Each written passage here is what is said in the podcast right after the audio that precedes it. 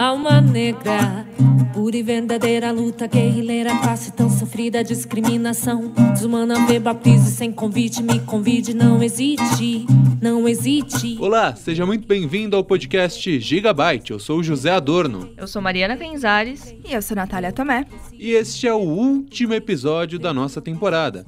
E o tema da semana é violência. Pura e verdadeira luta guerrilheira, face tão sofrida, discriminação. Durante todo episódio, você ouve a rapper paulistana Isalu. Não hesite, foi eu que cresci, eu vi que preto não tem vez, que o preto não tem vez, que o preto não tem vez, foi eu. No perfil, você vai ouvir a história da Márcia Gaza, que teve o filho brutalmente assassinado pela polícia militar no ano passado. Na entrevista com o especialista, você vai entender um pouco mais como funciona a Polícia Militar de São Paulo, nas palavras do ouvidor Júlio César Fernandes Neves. E na reportagem, a gente vai conhecer um pouco sobre o Fórum em Defesa da Vida, um movimento ali no Jardim Ângela, na zona sul de São Paulo, que tenta resistir através de manifestações e discussões políticas contra essa violência no bairro. Começa agora o Gigabyte. A partir de agora, começa o podcast Gigabyte.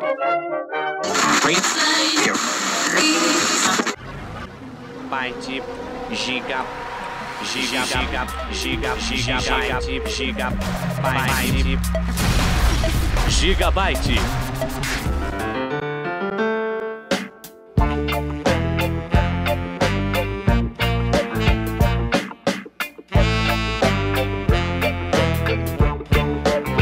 Para começar esse episódio, o último da temporada, é muito importante que a gente comece a definir o que é violência, porque é um tema muito amplo, assim como todos os outros. A violência, ela não é apenas uma coisa. Eu quero entender primeiro de você, Mari, o que, que você pensa, o que, que é violência para você? Quando eu penso em violência, acho que muito pela questão de gênero, eu penso na violência contra a mulher. Então, questão de estupro, questão de agressão dentro de casa, e essa questão de conviver com o medo de sair à noite e... Enfim, né? A gente sabe que a situação da mulher no Brasil não é muito fácil. E você, José?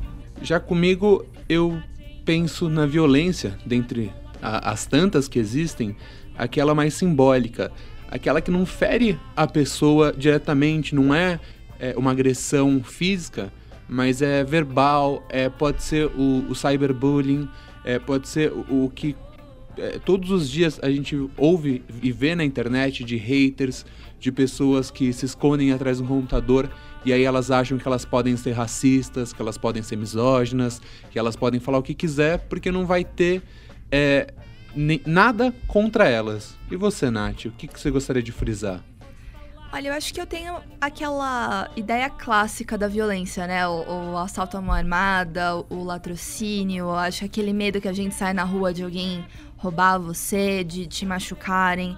Eu acho que é muito aquela coisa influenciada mesmo pelos jornais, por essa, por ter crescido numa cidade como São Paulo, né?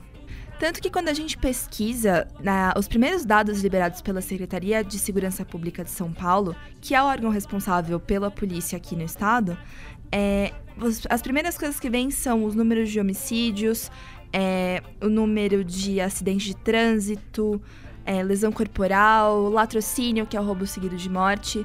E, de fato, aqui na capital, esses números não são nada pequenos. Pra gente ter uma ideia, esse ano, entre janeiro e agosto, foram quinhentos e sessenta e oito homicídios na capital, sessenta e oito latrocínios, mil quatrocentos e quarenta e sete estupros, cento e cinco mil e trinta e oito roubos e só de veículo vinte e sete mil setecentos e quarenta e quatro foram roubados. E é importante a gente lembrar que esses foram os casos registrados. No caso de estupro, a gente sabe que não são todas as mulheres que vão fazer o B O, que vão registrar a ocorrência. Então, a gente pode pensar que os números, pelo menos em alguma proporção, poderiam ser maiores. E assim, Nath, é importante esses números que você está trazendo, porque eles mostram uma grande parte é, do retrato da violência na capital de São Paulo, né, aqui na cidade de São Paulo. Mas... é sempre aquela coisa, não é tão simples assim. A Ana Cláudia Pereira, que ela é oficial do Fundo de População das Nações Unidas, da ONU, ela explica um pouco mais de por que, que a violência ela não está só nos casos mais graves, e no caso do assassinato é apenas o último elo. O que a gente pode sim ver como uma constante relação às desigualdades a que essa população é submetida. E isso, obviamente, se, se traduz em uma desvalorização da vida, em uma associação dos sujeitos negros à violência, né? Uma, é, uma suspeição. Então, se primeiro você suspeita daquelas pessoas que são vistas como violentas, perigosas, é, sujas, que não são inteligentes, e isso se traduz em processos de violência social, que são muitos, né? É sempre isso. A violência letal, ela é muito grave e ela é a ponta de, do iceberg de toda uma estrutura muito maior de violência e de violação de direitos. Bem, a gente sabe que todo mundo pode ser uma eventual vítima, seja de roubo, seja de estupro, tal, essas... É uma coisa que, infelizmente, a gente convive na nossa cidade e não é um problema simples de resolver. E não só da nossa cidade. Não só da nossa cidade, muito bem lembrado. Mas a gente sabe que tem pessoas que são vítimas mais em potencial do que outras, né, José? De fato, Mari, é, não, não é um acaso o, a, as mortes cometidas, né? O Mapa da Violência de dois mil e dezesseis traz um dado que é, no mínimo, preocupante. Que no ano de dois mil e três foram cometidos treze mil duzentos e vinte e quatro homicídios contra a população branca. Em dois mil e quatorze, esse número desceu para nove mil setecentos e sessenta e seis, uma queda assim, de mais de vinte por cento é, nesses últimos onze anos. Só que aí, quando você pega o número de vítimas negras, esse número passa de vinte mil duzentos e noventa e um, e claro, não é para baixo, né? É para cima, para vinte e nove mil oitocentos e treze, um aumento de quarenta e seis por cento, quase quarenta e sete por cento. Então, é aquela coisa, é, parece que os homicídios eles não são cometidos ao acaso. Na verdade, é, esse mapa da violência que pega todo o Brasil, ele mostra que o número de homicídios aumentou e tem aumentado muito com a população negra. Então, assim, quem está sendo protegido e quem está sendo jogado para escanteio e está sendo subvalorizado. Importante lembrar que esse dado que você citou, José, sobre homicídios de arma de fogo, ele também tem uma diferenciação. Se o perfil da pessoa assassinada tem uma etnia, também tem um gênero.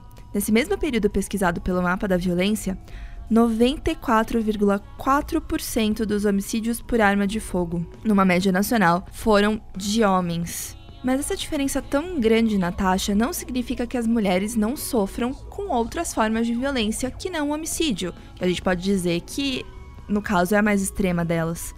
Uh, conversando com a Ana Cláudia, da ONU, ela lembrou quais outros tipos de violência as mulheres sofrem e por que essa diferença no perfil. Então, as mulheres negras são submetidas a formas de violência bastante específicas.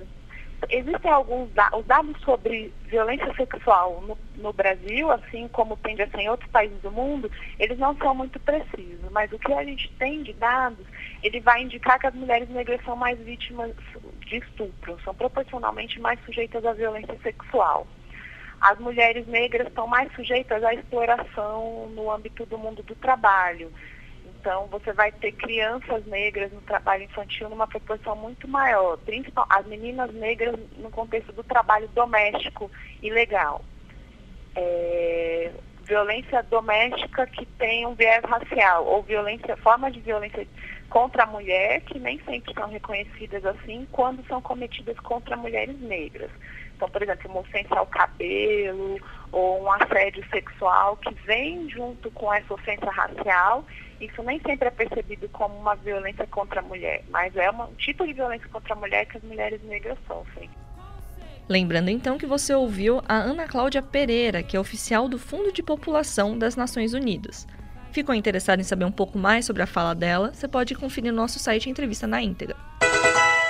Como a Ana Cláudia fala nessa sonora, é muito importante essa diferenciação, né? Porque se o homem negro morre praticamente exclusivamente por armas de fogo, é, a mulher negra ela sofre diversas outras violências. Então, é a própria violência da sociedade, é a violência em casa, essa violência simbólica. Tão complicado quanto, embora nem sempre leve ao homicídio, são situações tão ruins quanto. É verdade. E existe uma campanha que tenta mudar ou ao menos conscientizar a população de que a situação do homem negro e da mulher negra, de uma maneira geral, do jovem negro, na verdade, deva ser levada em consideração como um debate importante. E essa campanha é o Jovem Negro Vivo, da Anistia Internacional. A gente conversou com a Marcelle Decoté, que é campaigner da Anistia Internacional e que explicou um pouco melhor esses dados a partir do recorte da campanha. Vamos ouvir um pouquinho? Então, a campanha Jovem Negro Vivo da Anistia ela foi lançada no final de dois mil e quatorze, em novembro de dois mil e quatorze, e, e a necessidade era bem alarmante, né? Os, os índices de homicídios da juventude negra é, que a gente trabalha são índices do Mapa da Violência de dois mil e quatorze, os dados são de dois mil e doze. Os dados apontam, né, a maior incidência de homicídio dessa juventude. O Brasil ele é campeão de homicídios no mundo. Naquele ano de dois mil e doze, a gente teve uma taxa de homicídio de vinte e nove por cem mil habitantes no Brasil. É, mais de cinquenta e seis mil pessoas foram assassinadas e dentro, dentro dessas cinquenta e seis mil pessoas, trinta mil eram jovens, setenta e sete por cento eram negros, noventa e cinco por cento eram homens.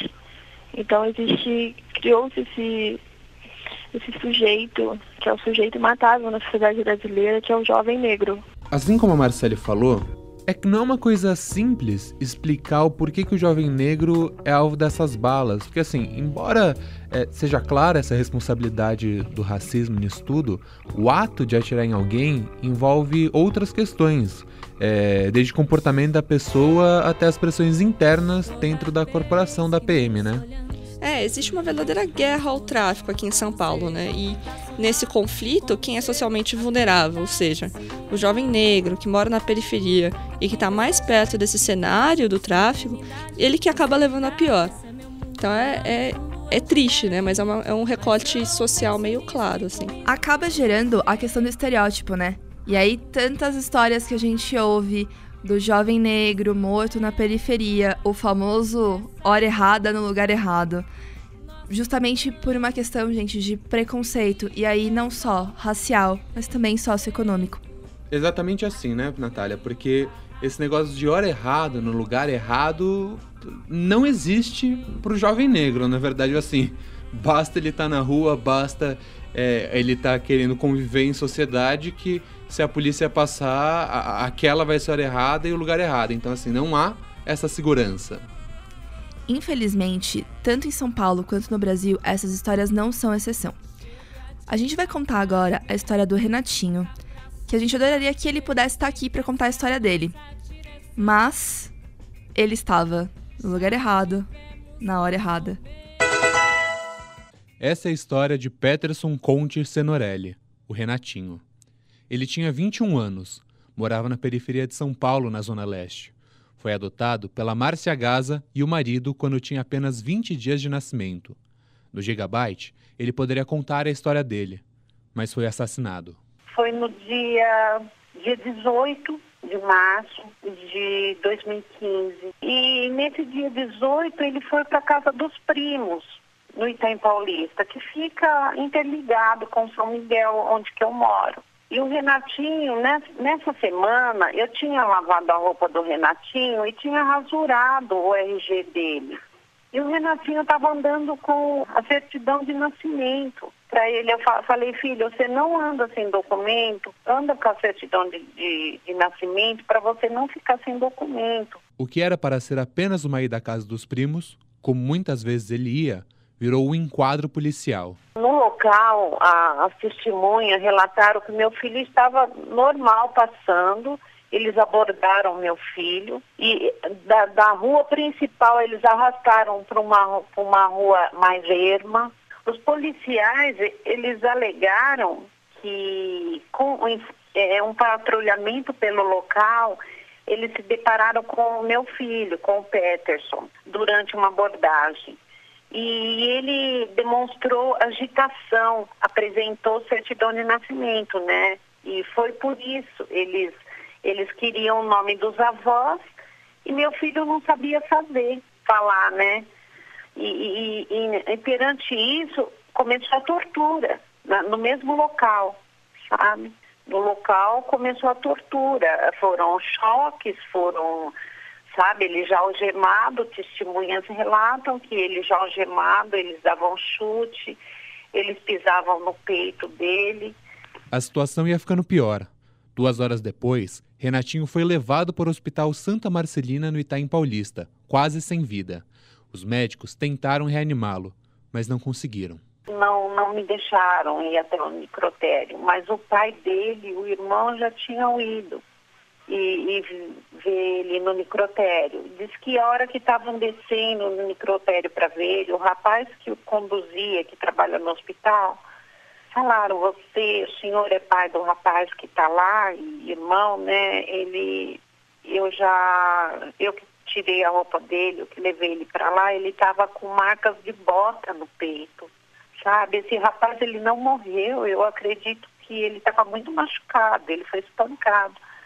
Mas mesmo assim, né, meu marido e meu filho desceram até o necrotério, e a hora que meu filho abraçou ele em cima do mármore, ele golfou uma bolha de sangue. E foi quando meu filho falou: pai, ele não, não morreu, ele, ele, ele foi assassinado, olha como que ele tá, né? Os policiais alegaram que tinham socorrido o Renatinho e levado ao hospital. Mas a história é outra.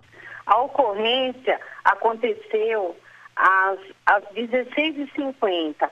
A comunicação no D P foi dezoito e vinte e um. Da noite. E a elaboração dos fatos foram, foi dezoito e trinta e cinco da noite. Eles ficaram mais de duas horas com meu filho. Eles entregaram meu filho às dezoito e quatro da noite no Hospital Santa Marcelina, do Itaim Paulista, entrando em óbito. Às dezoito e vinte e um, meu filho já estava no hospital. Eles fizeram um boletim de ocorrência mascarado sem o meu filho, alegando que meu filho estava dentro da viatura para o delegado. Meu filho já estava no hospital. A Márcia luta por justiça, luta para que esses policiais sejam expulsos da corporação. Mas não é assim que ela quer contar a história do Renatinho. O Renatinho veio do, do, de uma mãe já que era adicta, né? Então, quando o Renatinho veio para minhas mãos, meu caçula, meu filho caçula, tinha onze anos. Nós morávamos em Santa Isabel. Eu tinha uma vida estável, né? E nós criamos o Renatinho com muito amor, muito carinho. Ele era nosso bebê, nosso caçulinha. Aos dezessete anos, infelizmente, ele começou a se envolver com drogas. Mas a Márcia diz que ele nunca foi violento, embora isso tenha durado entre altos e baixos até os vinte e um anos. A última internação foi em dois mil e quatorze, né? Ele ficou seis meses. Ele, inclusive, tomou a, as doses de iboca, ibogaína, né, que é para limpar o organismo. Ele saiu muito bem, estava muito disposto a parar. O Renatinho estava muito bem quando aconteceu isso. Quando aconteceu isso, inclusive, ele, a adicção dele, ele estava conseguindo dominar a adicção dele, né? E eu tenho até a filmagem de um dia antes da morte do Renatinho. Ele estava na igreja à noite, sabe? Ele estava na campanha da igreja. Eu tenho até filmagem dele na igreja. E como mãe, a Márcia tinha certeza que ele poderia mudar. O Renatinho tinha vinte e um anos. O Renatinho tinha sonhos. O Renatinho tinha uma família que eu amava muito, sabe? Que o ama ainda. A esperança, é lógico, tiraram a vida dele, sabe? Cortaram. vinte e um anos o Renatinho tinha. Com certeza, com a família e com o amor que ele tinha. Com certeza, com certeza o Renatinho ia. E o sonho dele era montar um, um negócio de automotivo, sabe? Ele gostava muito de mexer com o carro, mas tiraram. Tiraram o sonho do meu filho no dia dezoito de três de dois mil e quinze. Foi o pior dia da minha vida, sabe? Que meu filho, ele, ele era tudo para mim, ele me pegava no colo, eu acordava cedo, ele me fazia o meu cafezinho, ele me ajudava em casa, ele ia no mercado para mim, para minha filha, que mora aqui no fundo. Ele... Era um menino que não tinha maldade. Eu até tinha medo disso, porque ele só sabia rir. Ele só sabia brincar. Era uma criança, uma criança grande. A gente ouviu a história do Renatinho contada pela mãe dele, a dona Márcia. Se você quiser ouvir esse relato emocionante na íntegra, ele vai estar disponível no nosso site, aqui na descrição do cast. O que chamou mais atenção durante a entrevista com a Márcia é, foi como os policiais agiram com o Renatinho. Eles levaram o Renatinho para um lugar mais afastado. Então, assim, se não tivesse ninguém gravando, alguém por perto, uh, ninguém, é, ela não teria como saber, ninguém saberia o que, que aconteceu de verdade com ele. Ele simplesmente entraria para a estatística de mais um homicídio na cidade. Na verdade, talvez nem fosse um homicídio. Talvez fosse algo como é, a polícia encontrou ele jogado no chão e levou para o hospital. É, infelizmente a sensação que fica é que esse modo de agir é comum, né? E aí, infelizmente, de novo, refaz, reforça aquele estereótipo que a Nath mesmo citou. Que é, bom, o cara estava na periferia com cigarro de maconha. Se ele era negro, não sei o quê. Bom, era bandido? Primeiro, absurdo, né? E segundo, entra aquela ideia de novo. Bandido bom, bandido morto. Então, se o cara morreu, ok. Vida que segue, o que é... Horrível. Horrível. No começo do ano, a gente teve o caso de uma criança de dez anos, se eu não me engano, que foi morta. A gente tem aqui o levantamento da ouvidoria dos policiais do estado de São Paulo. Entre dois mil e dez e vinte e sete de junho de dois mil e dezesseis... foram registradas cento e noventa e uma mortes de crianças e adolescentes. cento e trinta e quatro tinham dezesseis anos, dez tinham até catorze. O que significa o quê, né? Até catorze anos, o que, que uma criança poderia estar fazendo que seria justificativa ou oposição suficiente à ação da polícia que merecesse a morte dela? É uma coisa para a gente questionar a ação da polícia, ou até o treinamento desses profissionais, que vamos... lembrar, é uma categoria muito desvalorizada, né? Eu acho que você tocou no ponto agora, Mari, porque é aquela história, será que o policial sai mesmo de casa falando quem eu vou matar hoje? Ou, na realidade, ele tá sob pressão, ele tem problema psicológico, ele não tem o treinamento adequado. O que será que causa esse nível de despreparo da polícia? É, porque a gente tem uma verdadeira guerra, né? A gente tem a polícia que mais mata... e a polícia que mais morre. Então, assim, é, o policial, quando morre, ele também deixa uma família. Ele também deixa filhos, mãe, esposa, parceiro. E essas pessoas ficam sem nenhum apoio. Então, a gente está falando de uma cultura de violência que não ajuda nem a pessoa que é da periferia, o cara que é negro e está tentando ganhar a vida de alguma forma, e nem o policial que foi para a polícia, às vezes, querendo fazer justiça, querendo defender a comunidade dele, porque grande parte dos policiais são, sim, negros, e aí entra esse combate. É uma estrutura que é falha. E é muito importante essa discussão, porque, por exemplo, é, o que, que os políticos estão fazendo sobre isso? Agora nós tivemos as eleições municipais em São Paulo e muito foi discutido sobre segurança pública, em unir a, as polícias, o governo do estado com a G C M aqui na capital de São Paulo. Então, assim, o que, que também está sendo feito no Distrito Federal? O senador Lindbergh Farias, é, do P T do Rio de Janeiro, ele fez uma proposta, que é a P E C cinquenta e um de dois mil e treze, que parou no Congresso, né? Essas coisas acontecem, e esse projeto previa que todos os órgãos policiais fossem organizados em carreira única, e só os estados teriam autonomia para estruturar os próprios órgãos de segurança pública. Então, assim, as investigações atribuídas, que são da polícia militar, agora seria da polícia militar e da polícia civil. E vale lembrar que desmilitarização não é uma questão só de desarmamento. A gente não está falando que o policial vai deixar de sair com arma na rua. Não é essa a questão. A questão é rever as prioridades da polícia. Hoje a gente tem um investimento muito mais em policiamento ostensivo do que preventivo, do que investigativo. Então a gente precisa desse policiamento ostensivo? Essa é a melhor maneira de promover a segurança pública na cidade de São Paulo? um. dois. A hierarquia na polícia. É justo que os praças não tenham direito a opinar? Por exemplo, é justo que eles sejam presos porque eles estão se opondo à ação de um superior? São essas coisas que a gente também discute quando fala em desmilitarização. E outro ponto da desmilitarização é que Como militares, eles são subordinados a leis diferentes das dos civis. Não sei se vocês se lembram, há muitos anos atrás, a Polícia Civil entrou em greve e houve um confronto ali na frente do Palácio dos Bandeirantes de policiais militares e civis, porque militares não têm direito à greve, então eles também não conseguem lutar pelos direitos deles. Uh, quando acontece um crime, eles não são julgados pela justiça comum a que todos nós civis somos submetidos, eles têm um tribunal militar. Tudo isso acaba dificultando o, o acesso desses policiais aos direitos deles.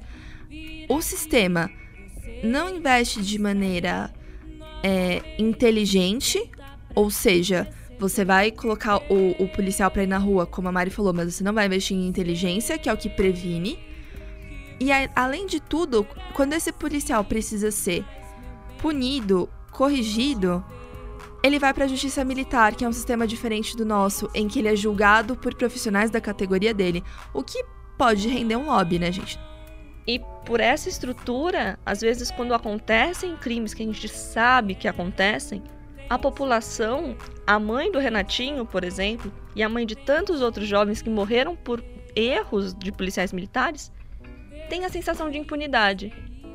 E a gente pode culpá-las? E para colocar essa discussão, Mariana, um pouco mais a fundo, a Natália conversou com o ouvidor da Polícia Militar, o Júlio César Fernandes Neves, e ele conta como que é por dentro da instituição. Então ele vai dar um panorama de como que funciona a Polícia Militar e o que, que eles fazem com as denúncias. Vamos ouvir? Existe um perfil específico para os jovens assassinados em São Paulo. De acordo com o levantamento realizado pelo coletivo de jornalismo Ponte, setenta e três por cento das pessoas mortas em casos decorrentes de intervenção policial em São Paulo são pretas ou pardas, a maioria de homens entre dezoito e vinte e quatro anos. Por que existe esse perfil? A bem da verdade, o jovem negro, ele é visto por grande parte dos agentes policiais como um possível transgressor. Isso é, é uma realidade quando você assiste às abordagens.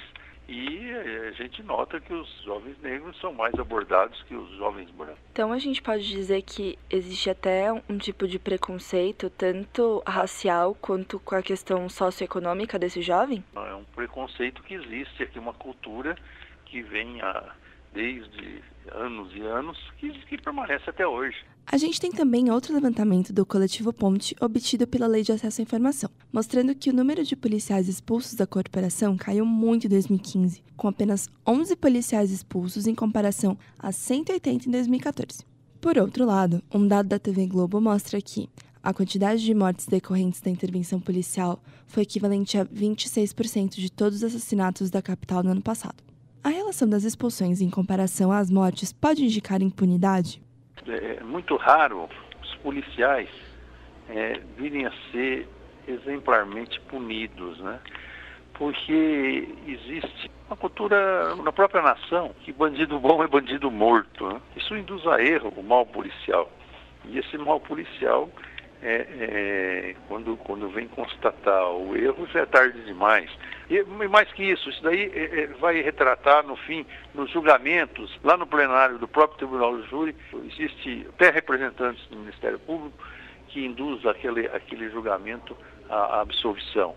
São, são raros policiais que vêm realmente, efetivamente, a ser condenados pela, pelo Tribunal do Júri do Estado de São Paulo. E na Corregedoria da Polícia Militar, quando fica reconhecido que houve um erro por parte do, do policial militar, a corregedoria tem punido, mas é, são raros, é, raras vezes que ela, que ela vem a ter esse reconhecimento efetivo, né? Bom, agora a gente queria entender um pouquinho as condições de trabalho do policial. Dados da Folha de São Paulo mostram que entre dois mil e cinco e dois mil e quatorze, a média de afastamento dos policiais por problemas psicológicos foi de mais ou menos um a cada quatro dias. O fato de o psicológico desses profissionais estar tão abalado compromete a segurança da população? É, é óbvio que, que o bem-estar psicológico do agente policial é indispensável, é necessário, né? É, ele, se ele não estiver bem psicologicamente, compromete totalmente a, a segurança pública. Nós já sugerimos é que todo agente policial que esteja trabalhando na rua, ele passe, um mínimo uma vez por ano, por uma avaliação psicológica. E essa é uma, uma questão muito, muito assim, solicitada pela, pela, pela ouvidoria perante o governo do Estado de São Paulo. O que nos alega que faltam recursos para isso, né? É, além da, da condição psicológica, outra questão muito importante para o soldado em si é o treinamento, né? Aqui em São Paulo tá, tá gerando em cerca de um ano, né? E enquanto na Alemanha o treinamento é de quase três anos para um policial estar tá formado. Então, o senhor acredita que em apenas um ano dá para considerar o policial apto para ir para as ruas? Olha, quanto mais treinamento, melhor. Eu acredito que se... se o treinamento for efetivo, mesmo, não é só em um ano, ele precisa vir a, a, a manter esse treinamento permanentemente, até mesmo com concursos, com, é, de tempos em tempos. Agora, uma outra questão que tem sido muito debatida nos últimos tempos na sociedade é a própria desmilitarização da polícia.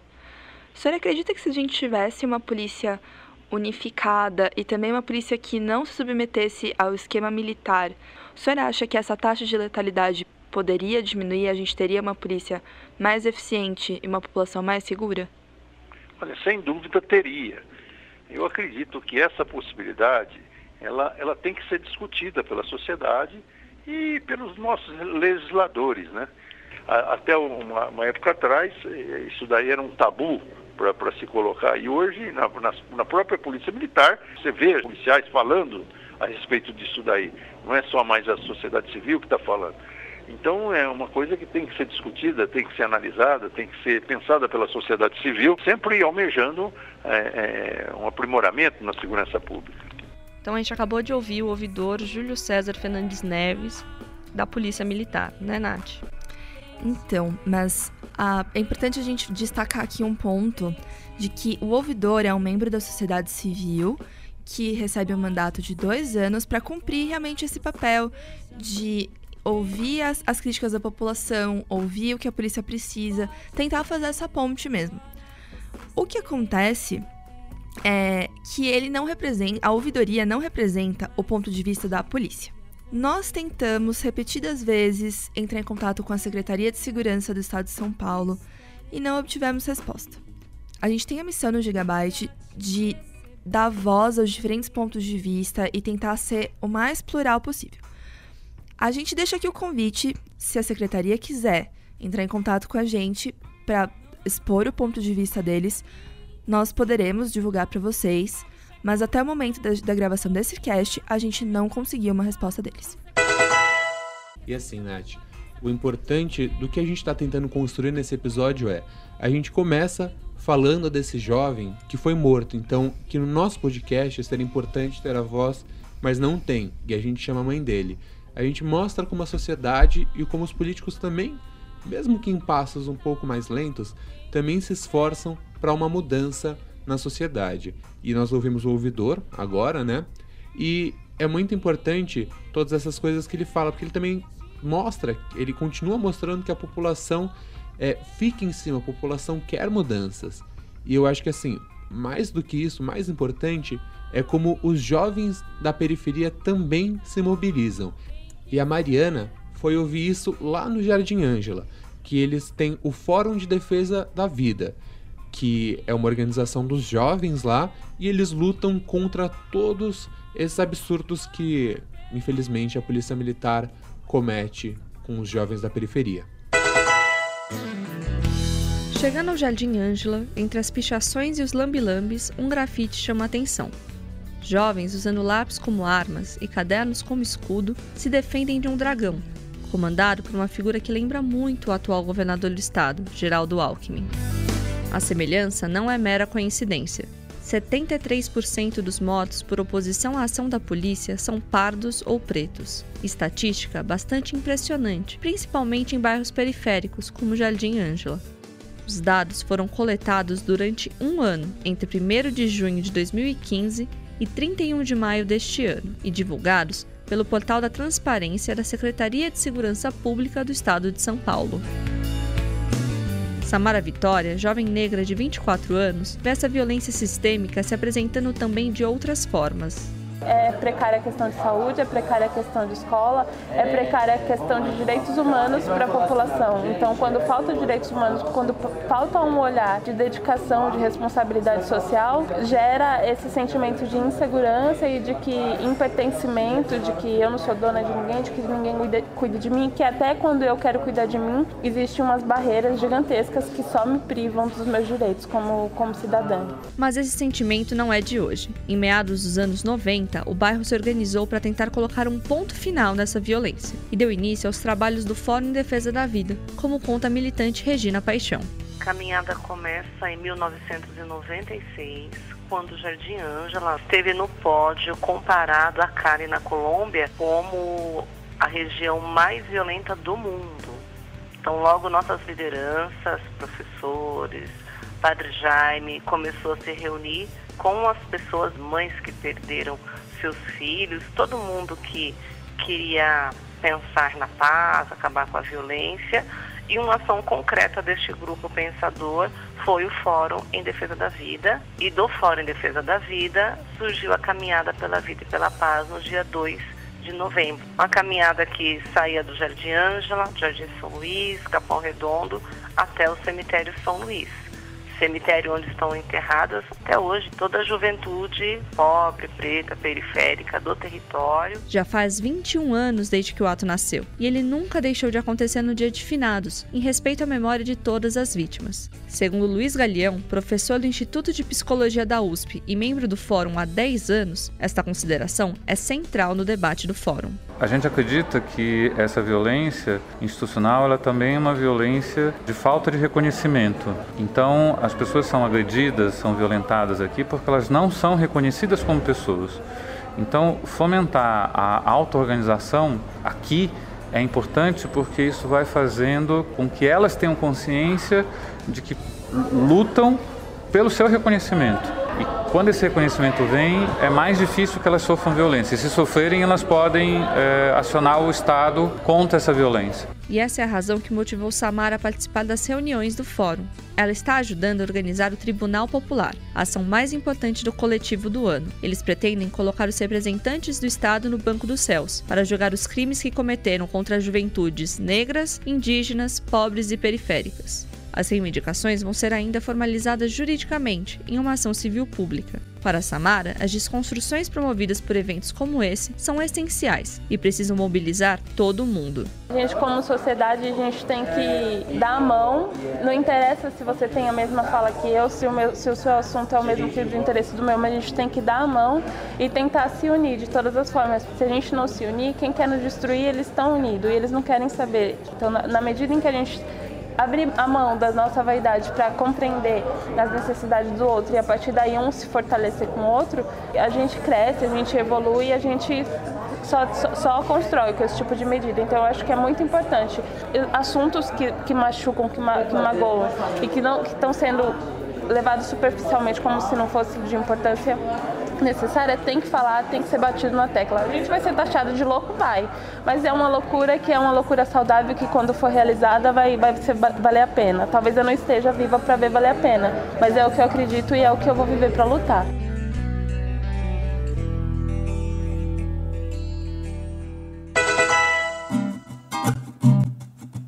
Alma negra, pura e verdadeira luta guerrilheira, face tão sofrida, discriminação desumana, me batize sem convite, me convide, não existe. Gente, esse foi o último episódio da temporada do Gigabyte. Ah, putz, que bad. Me sentindo quando o Gigabyte fechou lá na Malhação. Eu sei, vocês também, eu vou sentir falta de vocês, vocês vão sentir falta de mim, a gente vai sentir falta dos ouvintes, a gente espera que os ouvintes sintam falta da gente. Sim, sim, gente, é importante a gente falar que a temporada acabou, mas se vocês quiserem continuar mandando mensagem, se vocês quiserem passar materiais que a gente possa continuar a discussão e vocês mesmos continuarem a discussão na nossa página no Facebook, no nosso site, vocês são muito bem-vindos. A discussão não se encerra no cast, a gente só mostrou alguns caminhos. E aquela coisa, é um projeto muito gratificante da gente fazer, porque uh, nós abordamos algumas das questões que nós achamos importantes. E aquela coisa, a discussão não termina, porque se for para falar todos os jovens, ainda tem muito mais para falar, ainda tem muito tema que pode ser muito importante. E muita gente gente pra ouvir, né? A gente só ouviu um pouquinho, gente. Por isso que é importante que vocês participem também. Continuem a discussão. E a gente agradece muito a todos vocês, ouvintes.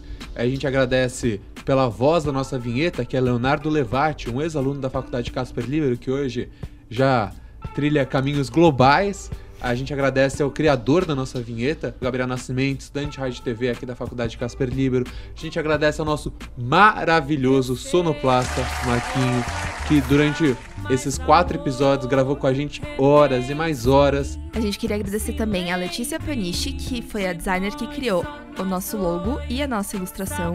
E o nosso orientador, sem ele nada disso teria sido possível, professor Luiz Mauro Sá Martino.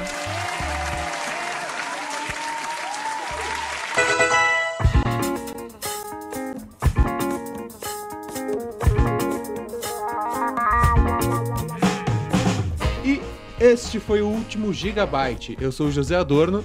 Eu sou Mariana Canizares. E eu sou Natália Tomé. E durante todo o cast você ouviu as músicas da rapper Isalu, que nasceu aqui na periferia da cidade de São Paulo e faz esse trabalho muito bonito. A você, ouvinte, um muito obrigado e até a próxima. Tchau! Não é que eu povo a minha oração. Pra eles eu sou mais um na multidão. Perdida em